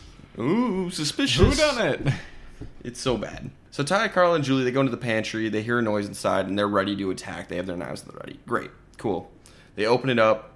It's Rat and Nancy, and hits Ty with a rolling pin. I'm glad Nancy's also locked and loaded at this point. We haven't seen her in a while, so she's armed up with a rolling pin. But it's something. I. There I mean, I'll give. I'll, there were knives literally everywhere. yeah, there were knives everywhere. Yeah. There's so many. Okay, get a knife. Yep. Have a knife and a rolling pin. Sure. By all means. Double dual wield. Sure. So anyway, Ray's on the boat and he's radioing for help, and I guess he does get help. He eventually, we don't see him um, call. Yeah, it seems Guard. like it cuts out, Yeah. but but it, the Coast Guard shows up at the end of the movie, so he got through. So great, you called for help. You got you got backup on the way. So that's something. that's a rule, right? Uh, It's the rule is wait for backup, but I can allow. In this instance, Ray is trying to say. I think it kind of just falls under that rule. Yeah, it, it, technically this would be Rule 12, wait for backup. Great. But Ray also is trying to save the woman he loves. He wants to marry her. And he's kind of just he's prepping for for the future. Yep. And so, you know, I don't I don't hold it against him for going onto this island because the woman you want to marry is on the island you're trying to save her. Great. But he, I do appreciate that he had the, the the forethought to call backup. Like, mm-hmm. hey, come to the island. I'm going to be there already, but you know, at least get help on the way. If Yep. you're if you're going to go into the killer's den, Yep. get help on the way at the very least. So we can get there as fast as possible. Yeah. They also took forever. Yes. I mean, I know they they obviously waited until the end of the storm, but Yeah, sure. So Julie, Carla, Ty, and Nancy, they're all in the kitchen, and Killer turns out is hiding in the vent above the stove, drops down and puts a hook through Ty's neck, which caught you off guard, I'm pretty sure. they got me. I wasn't expecting it. Yeah, Ty gets killed right in the middle of like a speech about how hungry and horny he is and miserable.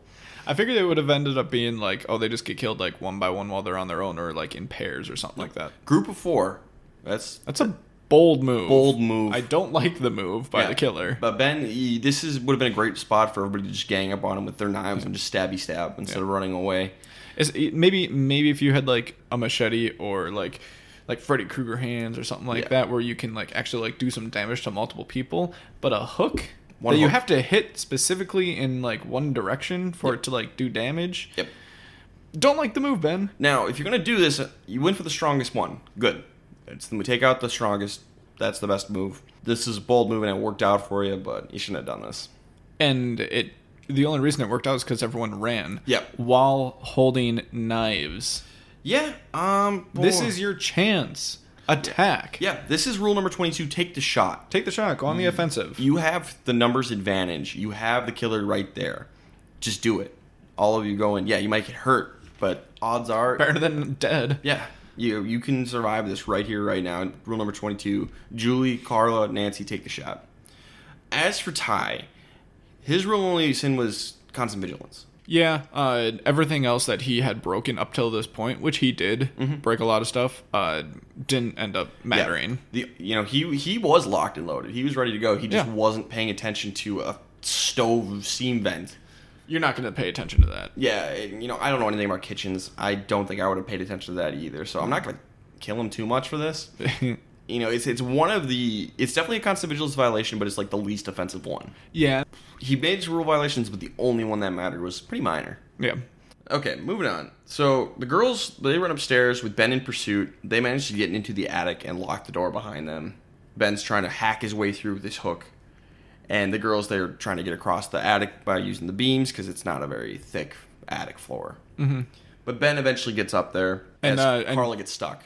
And Julia sees where where they are, Yeah, they are above the her bedroom, so Mm-hmm. the bed below them. so she knows that you can look right into her bedroom. So he was probably he could probably see her all the time. Yeah, probably.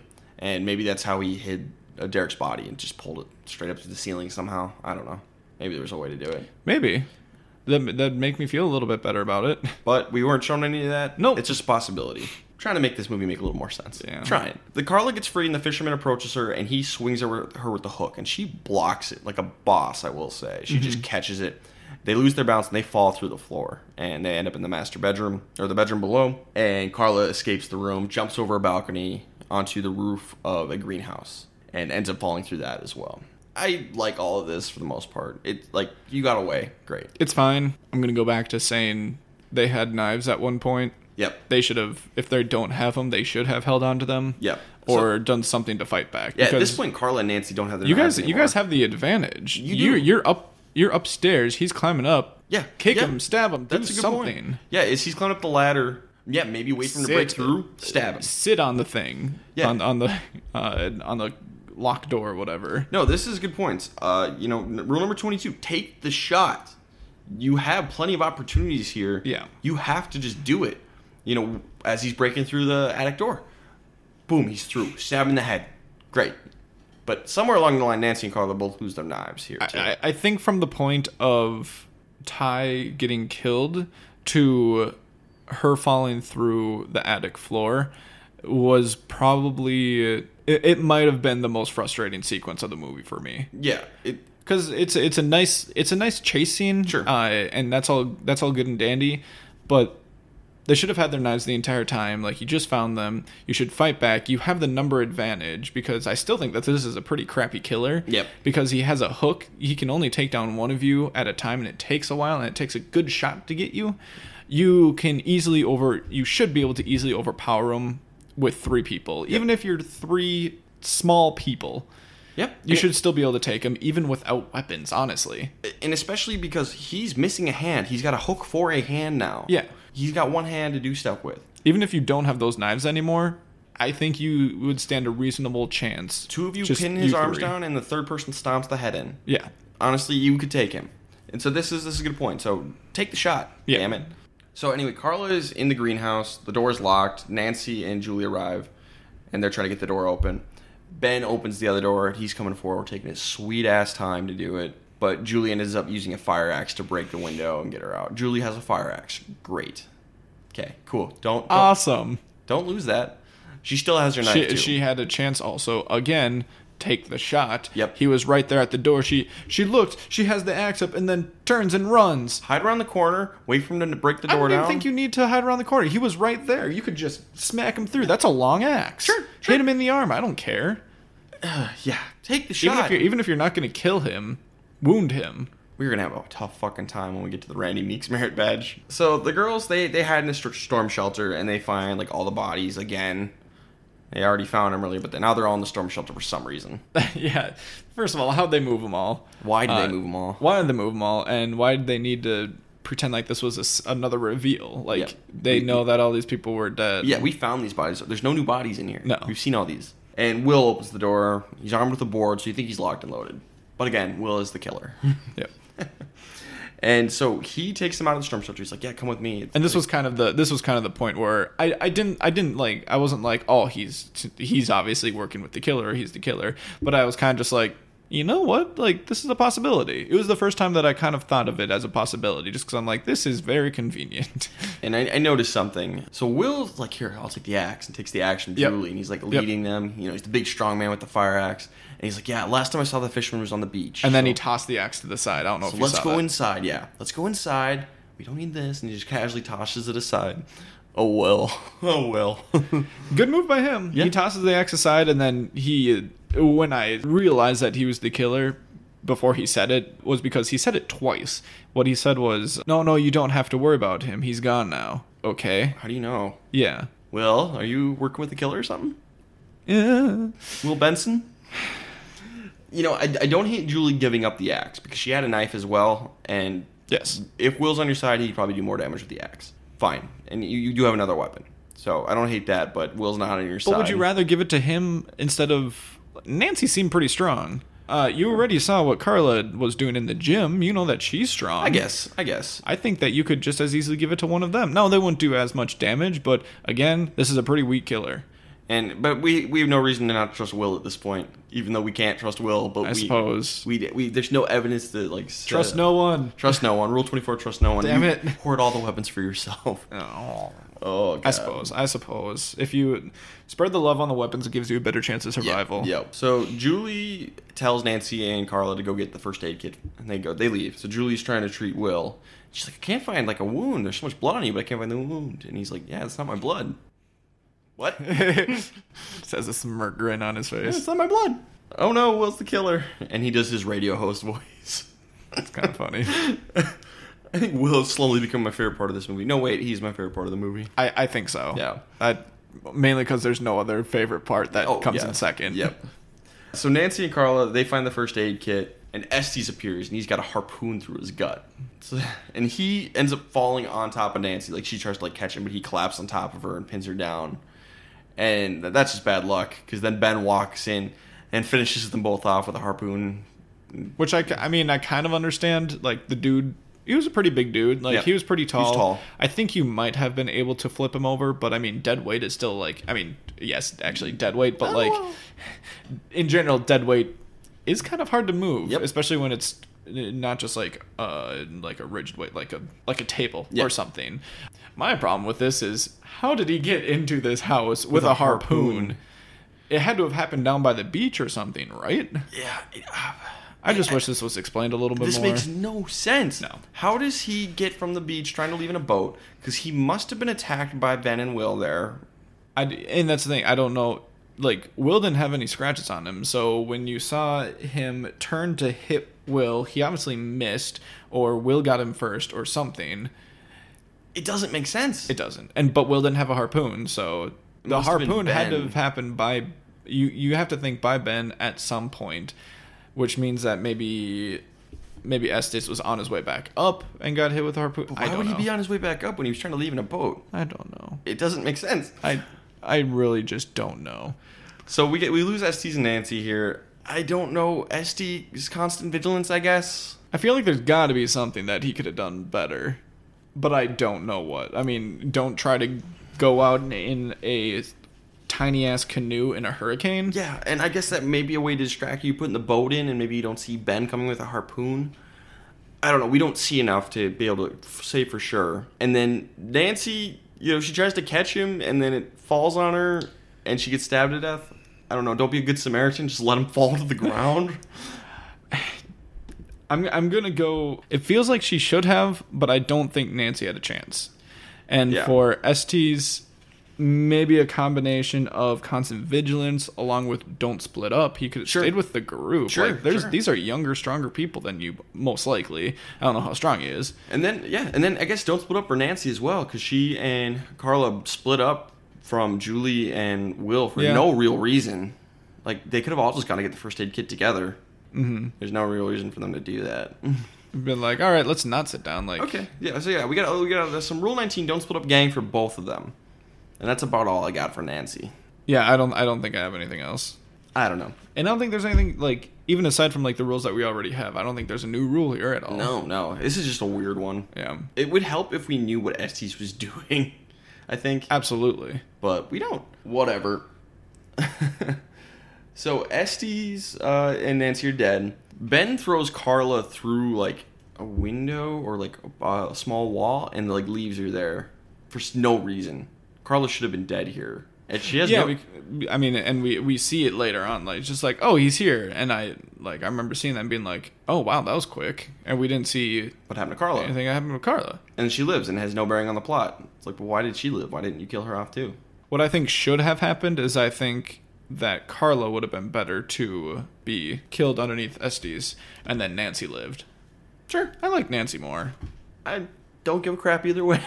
Honestly, I don't care And if about he and if he did have a third movie, I think that Nancy would have been a good character in it. Yeah, okay, sure. Why not? Ugh, stupid. I'm I- tr- I'm trying. I am. This is. Uh, I, I hate trying to make excuses or reasonings for movies, but I'm trying. but Ben doesn't kill Carla for no good reason. He just leaves her there. Double tap, but even that case doesn't matter because Carla has no bearing on the rest of the plot. She it's just it's just at the end of just like, Hey, I'm alive. hey guys, I'm still fine. I mean, that'd be great if it was a fan favorite com- comedic relief character like Jack Black or something.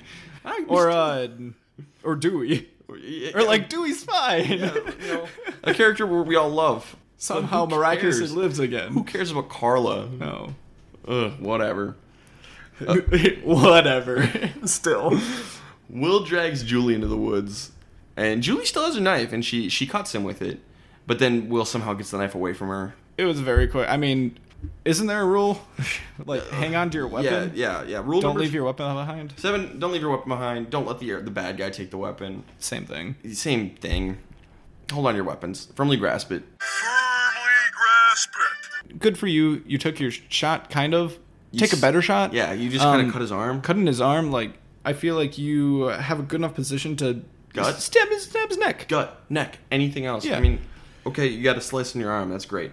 Go for the eyes. Yeah. I. And I guess that's a subset of that rule. Take your shot. Make the make the shot count. Yeah, yeah. I'm so exasperated. I, I'm, I'm getting exhausted. Yeah, this is being exhausting. mad at this movie. Yeah. Oh my god. But Will finally the greatest line ever. Will Benson. Julie's asking like, why did you do this? Think about it. Will Benson. I'm Ben's son. God fucking damn it. And it was like, and it was, it was also like the tone of the scene. they, it- they didn't set up as being like funny or anything. It was set up as just like, oh my gosh, what? yeah, Yep. it, that's all. Yep. That's all, folks. All right. Uh, so Ben arrives. They're all at the graveyard. They're gonna kill Julie, but Ray finally shows up. He's got a gun pointed at him, and Ray pulls, Great timing. Great timing. Ray pulls the trigger on Ben. The gun doesn't work for some reason. We don't know why. he even had the pawn shop guy load it. Yep. Like they, spe- he specifically said, "Can you load it for me?" Is there maybe there was a dud bullet? I know that's the thing. Like that's the only thing that makes any sense because it wasn't like the safety was off. No, you you saw it click. Yep, didn't fire. Dud bullet, I guess. Bad luck. That's the only thing I guess. makes any sense. I guess. I'll say it now, even though I was gonna wait. But shortly after, Julie is able to fire the gun. Yeah, yeah. She can fire the gun. So dud bullet is the only thing that makes sense. I mean, what I wrote down: Julie, gun, how? Because I did. Other than a, a dud, it does not make sense. So Ray, fire more than one shot just in case. Anyways, yeah, try again. fire again. He just the- like freezes up. And, And I, I mean, I, I get it. Like, I could see like where why you would freeze, just like, oh, Oh, shit, shit. what now? And credit to Will, he kind of seizes takes the action here. opportunity. He he tackles, and so we have a fight between Ben and Ray, or no, Will and Ray, and then Ben and Julie are fighting too. And basically, Will kicks Ray's ass and kind of like holds him up. This is stupid too. Like the, Ray is like stunned because he's been beaten so bad, and Will picks him up, and his dad Ben is gonna hook him. It's like, what do you want me to do, Dad? Stand him up. And Ben comes charging in for a hook, and Ray punches Will and ducks out of the way, and Ben somehow hooks his son to Still, death. yeah. So adding to the list of things that don't make sense here Yep. uh, in this entire movie. Take your shot. Don't don't do this. Don't like try and go for the the uh, like elaborate or Don't be dramatic. Yeah. Uh, There's no time for dramatics. Just kill him. and at the same time, don't. There's there's no re- need to take a running shot at No. him. You have a hook. You can walk up to him and then just hook him. Yep. In the wherever the hell you want to hook him. You don't need to run. And then even after that, I feel like you'd be able to react enough. Yep. Like oh no. seeing it, seeing him get hit even if it's as you're swinging just hold up a little bit maybe you scrape your son with the hook you, don't, don't stab him. him. and have the hook go all the way through his into his chest i i don't get it So as for Will, he was a menace. He murdered people. Rule number four: don't be a menace. that's that's kind of standard for when you're when you're the killer of the movie. And I don't even know what to call this other thing. I, I guess just just take your shot when you have it. yeah and i i mean i get like this has probably been your dad's plan the entire time Yep. so maybe you want to make sure it's done right and the way that he wants it to so it's like oh dad what do you want me to do with him stand him up okay this works you're gonna walk over and, and stab him right Oh, you're running. oh oh fuck! I just got hooked. But rule number twenty-two: take the shot. Don't go for these dramatic things. yeah you know, it's kind of it goes along with uh, uh, a little bit of rule number 29 no half measures, but their measure was still to kill him. Don't go for the dramatic James Bond moment, you know. Don't be a James Bond villain kind of thing. Just kill him. Yeah, the time the, the time for the the monologue and the James Bond is basically what Julie was trying to get him to do, and just like talk about it as you're walking out. Yeah, like as you're getting to the point where you want to kill him. Get him I, I, I get that you want to do it out there. I guess that's fine. You could have easily just killed them and then brought them out, but you wanted to be dramatic about it. I I guess bring everything full circle. So, but once you're out there, just kill them Just kill him. It's it's stupid. And then Julie gets a hold of the gun, somehow. somehow picks it up off the ground and shoots Ben five times or whatever it is, and he falls in the grave. Great, you didn't waste any bullets. Five shots, but cut his head off when you're all said and done. Like double tap. I mean, yeah, five. you're you're in a horror movie. You, you don't know if this is a supernatural horror movie. Yeah, this guy's already come back from getting his hand cut off and dumped in the ocean. He no, this guy's come back from the dead twice. Yeah, cut his head off. Cut his head off. Rule number six: double tap. Another knock on Ben. He's the one I think that had had Julie. He just let her go in order to run at what's his face. These are lousy Ray. killers. Ben and Will are not great killers.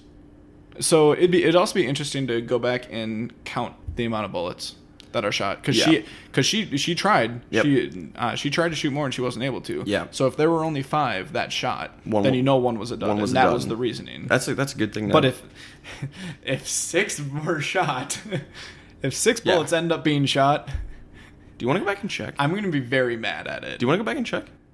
yeah, Okay, so we just went back and checked on the status of the gun and the bullets used. Had to had to rewind. Yep. Just to make sure. So to to to clarify, Ray when he went to the pawn shop, he bought a six-shot revolver.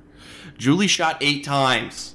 Eight. Eight. It makes no. s- th- th- th- Where was the dud bullet? This doesn't make any sense. Why did the bullet not work for Ray? Then it worked for Julie. Eight shots. How do you fit eight shots into a gun with six bullets without reloading?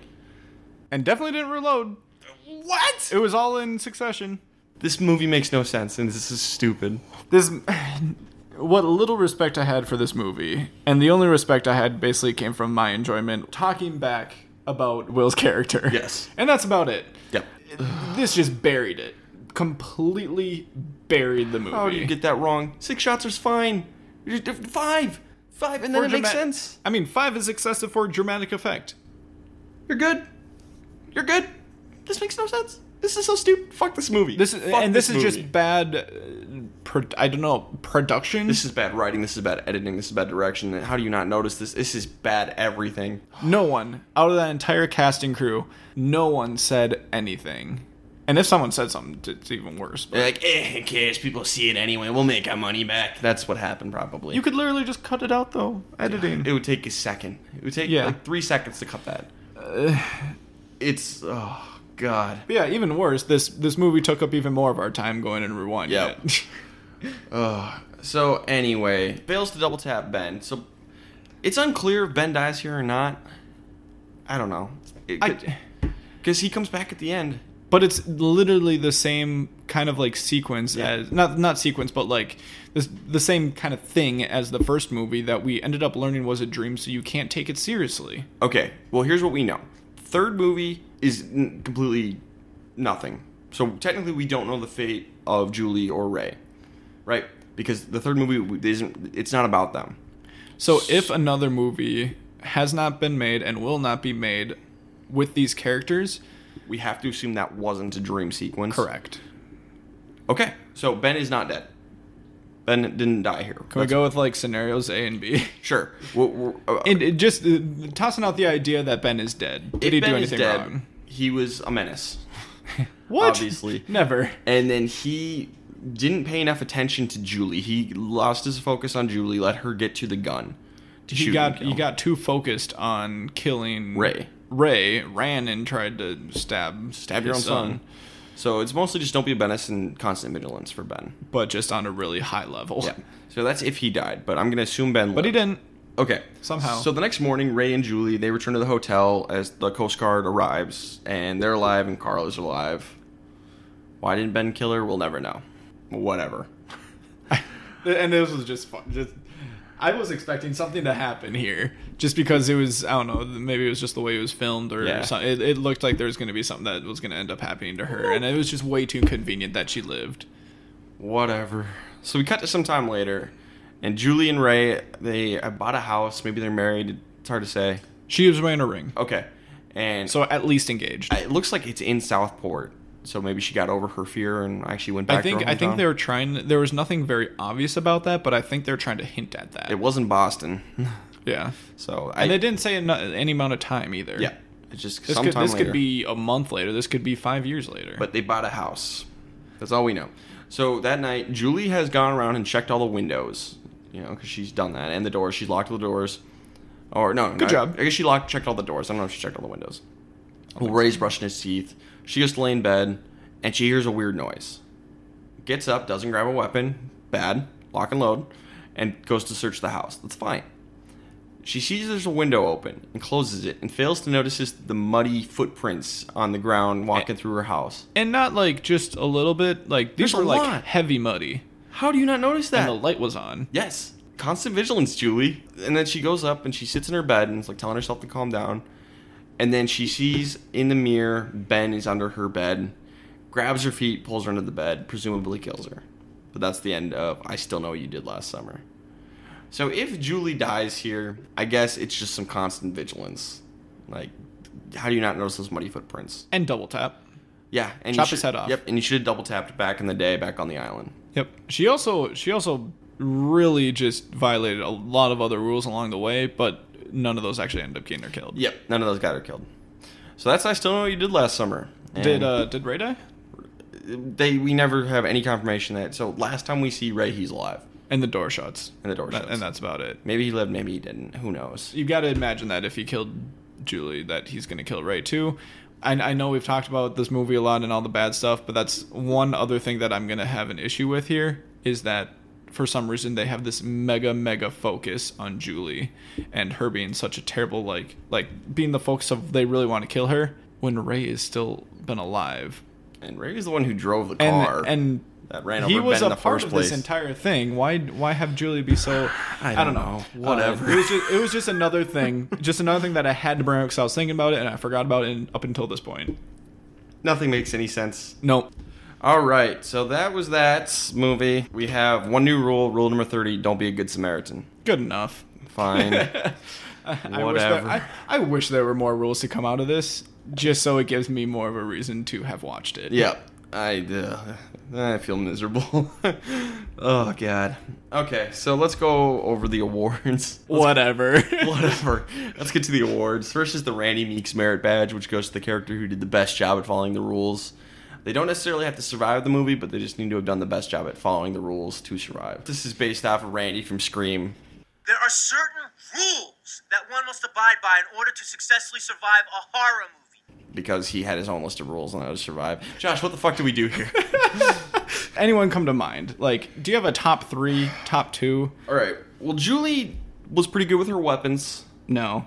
I'm, I can't. I can't give it to Julie. Well, hang on. She was pretty good with her weapons. She had them. She locked and loaded. She, took forever to lock and load. but she did. Um, she also, I liked how she had had her house pretty well defended at the beginning. But that True, she did really. She okay. I will give her credit. She did a really good job learning from past events, Yep. whereas Ray did not. Yes. Okay. Got his Um, friend killed because of it. Yep. Ray, um, yeah, he got his friend killed. He was the good Samaritan. That was a very stupid move by Ray. I think Ray was overall better than Julie in terms he did less wrong, but I think she did more right. I guess I don't know. They both kind of sucked. Then we have Ty, who he like immediately grabs the crowbar. He he gets when like he's skeptical at first, but when he realizes he's in a horror movie, he grabs a crowbar and like tries to get to a safe place and you know his mistake was extremely minor constant vigilance that is really his only mistake that mattered And it's a tough one. Yeah. In this situation, then we have carla who i mean she I don't think she did anything. She didn't lock and load really, and when she did, she didn't keep it. and she honestly should be dead just ben failed to kill her Yeah. nancy is kind of the same thing as carla didn't really do a whole lot and everybody else didn't know they were in a horror Nancy did a pretty good job, I think. I don't know if it'd be good enough to get an award from it.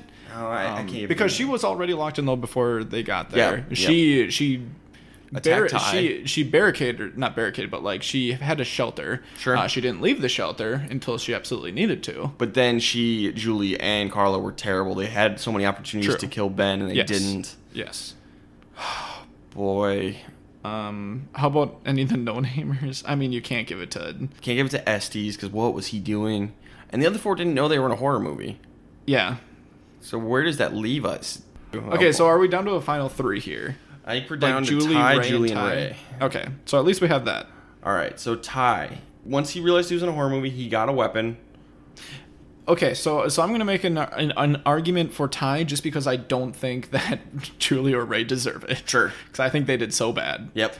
So for Ty, yes, he he did not do a good job for a majority of the movie Sure. Until he found out that he was in a horror movie. Once he was in a horror movie, I think he did a really good job. He was serious about going on the offensive and he locked and loaded. Like the first thing that he did was he went into the, the kitchen or whatever, like Yep. grabbed a knife, did all that stuff. I can't blame him for the constant vigilance part. Dude's in an, an event. Yep. I don't think you would be able to see that coming. Yep. Uh, and, and anything that I would knock against him would be before really, really, really knowing that you're in a horror movie. Fuck it. Everybody else was so bad, we're giving it to Ty. Unbelievable. Congratulations, Ty. Ty- I hated Ty- you. Oh God. As a character, like you are awful and annoyed me, and I don't think you deserve this. No, but at the same don't. time, You were no- the least worthy Randy Meeks Merit Badge winner we've had. Congratulations on being the shiniest turd. Yes, gr- great. So that moves on to the Night of the Living Pleb Award, which it goes to, is based off the character of Barbara from Night of the Living Dead, who's the worst character ever, like several of these people. And I still know what you did last summer, but it goes to the character who did the worst job at following the rules. They're coming to get you, Barbara. Stop it! You're ignorant. They're coming for you, Barbara. How long you got? I think Julie made more mistakes than Ray, so I, I want to pull Ray out of this because Julie not noticing the muddy footprints was horrible. Man, that was bad. There was and there was just a lot of stuff. She was she was very inconsistent. Yeah. Um, because there was a lot of times that she it was really good. was really good with like learning from past events, but then she went ahead and didn't learn from past events in in other uh, in other scenes. So I don't want to give it to Julie either because she did enough good things that I don't want to give it to her. So that I could really give it to Julie, I think, but there's Estes, who's just weird for no reason, and nobody knew what he was doing, and then he's trying to get into a boat and leave the island. And Estes just that was a terrible move. nothing Estes did makes any sense. Nothing he did makes any sense. There's Mr. Brooks who did a bad. He didn't do his job, but that's that's a nitpick. And you could, and if you're talking about that one scene, Julie was just as much as fa- at fault there, in Sure. my opinion. Then we have Carla Carla. and Nancy, and Carla was worse than Nancy for sure. Hundred percent. Carla really, honestly, Carla should be dead, and by no fault or no, nothing she did is the reason she lived. Like, yeah, she ran away, and she did have that nice block of the fisherman's hook. Okay, so I think we have our three finalists now, uh, between Julie, Carla, and Estes. I, I, am taught, yeah, because we ta- tossed Uh, Yeah. Nancy out. So If you're good with those three, we can at least Yeah, and I want to toss narrow Julie it out. So let's let's knock down to Carla. And Are you sure? Estes. I want to I want to toss Julie out because of her defense system and her skills in the apartment at the beginning. That was really good stuff. True. And for that sequence alone, I think got to pull. I, I guess I just put more weight onto um, survivors from the previous movie. None of these people have been in this before. Sure. she should take it a lot more. Ser- not not she she did take it very seriously. Um, but she should know the rules by now. Sure. So, I guess with Estes, I guess he just went off on his own for no good reason and was planning on just leaving the island by boat. Like, what a stupid plan. And we didn't exactly see what got him killed, but all this was just so dumb and makes no sense. To be fair, this is the only. I think this is the only thing that he did poorly, though. He didn't do anything good either. Uh, True, but this is one thing. Okay. And then we have Carla. She She never took a shot Yep. She, Uh, she had plenty of opportunity to take out the killer. after she locked after she locked and load, along with everyone else. To be fair, but after she locked and load, she didn't do anything with it and probably left it behind what it looked like. But she Um, did do that balcony jump as well, which was a good move on her part. Like she Yeah. she ran, she moved her ass, and she got away from the killer when she needed to. She got away from the killer the second time, but not because of anything she did. Yep, yep. That was just pure luck. And her living was pure luck. Yep. Okay, well let's talk. I don't. Okay, let's talk about Ray. Let's try throwing Ray in here. Ray ran down the street like an idiot, which is what we criticized Barry for in the first movie. Ray should be dead. Ray Yeah. shouldn't even made it Yeah, to the Bahamas. yeah, that's yeah. Ray should have died there. That's only he, because he got it, he got his friend killed. He got his friend killed by being a good Samaritan. He ran straight down the middle of the road. He froze after the first shot. Yeah, he froze after the first shot. We have it. It's Ray. It's got to be Ray. There's Yeah. nobody else to give it to. I and I yeah, I'm okay with that. When I was watching the movie, I was thinking Julie should should have it, but I think it was more one of the two returning people Yeah. should should get it. And it's it's hard because Ray's like out of the movie for so much of it. He's Yeah. only at the scene like really at the beginning and at the very end. I can't think of a redeeming like he really like followed this rule really well, other than like locking and loading. Yeah, and he- he was like he went on the offensive. Like those like intentions, Yeah. very good, Very good. Execution, Horrible. very poor. Yeah, and who knows what happened with his gun? That makes no sense. no, I mean he made a good move leaving the hospital, but he also told the crazy story, which I mean I already defended him for that, but I don't care anymore. It, it's honestly all over the place. This movie sucks so much that I just want to get it over with. really, so let's give it to Ray. Congratulations, Ray. Ray, you're the Night of the Living Pleb, and you're one of two characters to survive this movie. Congratulations. So, Josh, now's the time of the night where No. you, you, you do not want to come on the podcast. Then got it. Well, if you change your mind, what movie are you going to reserve for yourself? Dude, the stupid third one. Okay, Josh reserves. I'll always know what you did last summer. Um, Not because I want to watch it. I want to make that very clear. Um, but just because I've I've wa- I. I, I think it's more because of how bad this one was. you just gotta see if it gets worse. Or I better. have to justify watching this last one. Sure. And I think watching the third one is the only way to justify what I just watched. Okay, fair enough. Well, it could be next week. It's on the wheel. Um, speaking of the wheel, it's time to spin it. And we have I'll Always Know What You Did Last Summer, Saw 2, Friday the 13th Part 2, A Nightmare on Elm Street 2, Freddy's Revenge, Scream 3, The Texas Chainsaw Massacre 2, Halloween 4, The Return of Michael Myers, and Child's Play. Josh, go ahead and spin the wheel. Okay, and we got Halloween 4, The Return of Michael Myers. We're bouncing back and forth between Derek and Josh, I yeah, guess. we're just we're just alternating here. But hey, that's the that's the way the wheel goes. yeah, that is the Wheel of Spooks for you. the the unforgiving wheel of spooks. Uh, yeah, very unforgiving. I'm going to be very upset if he spins. I'll I'll always- always do. We're just both so done. Josh, you want to plug your social media? Um, I, I guess. I think everything is basically at Jay Wessler. That's J W E H S E L E R. Yeah, I guess Twitter and Instagram go for it. Uh, you can follow us on Twitter at How to Horror. Yeah, check us out. That's where the podcast will be posted. That's where the rule list will be updated and posted. So check us out there. Uh, go ahead and review us on iTunes. Uh, Five star ratings are very appreciated because that helps us get found more. Um, it will help us get found easier by people. Leave a comment now. I might read them on the podcast. I think I'm going to start doing that. Reading the nice reviews, reading the five star reviews. I'll read those on the podcast. Okay, that's about it. Josh, thanks for being on the podcast. Thanks for sitting through this shit with me. Thank you, I guess. Yeah.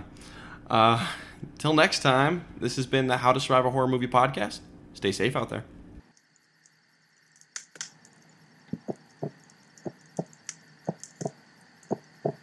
Ah!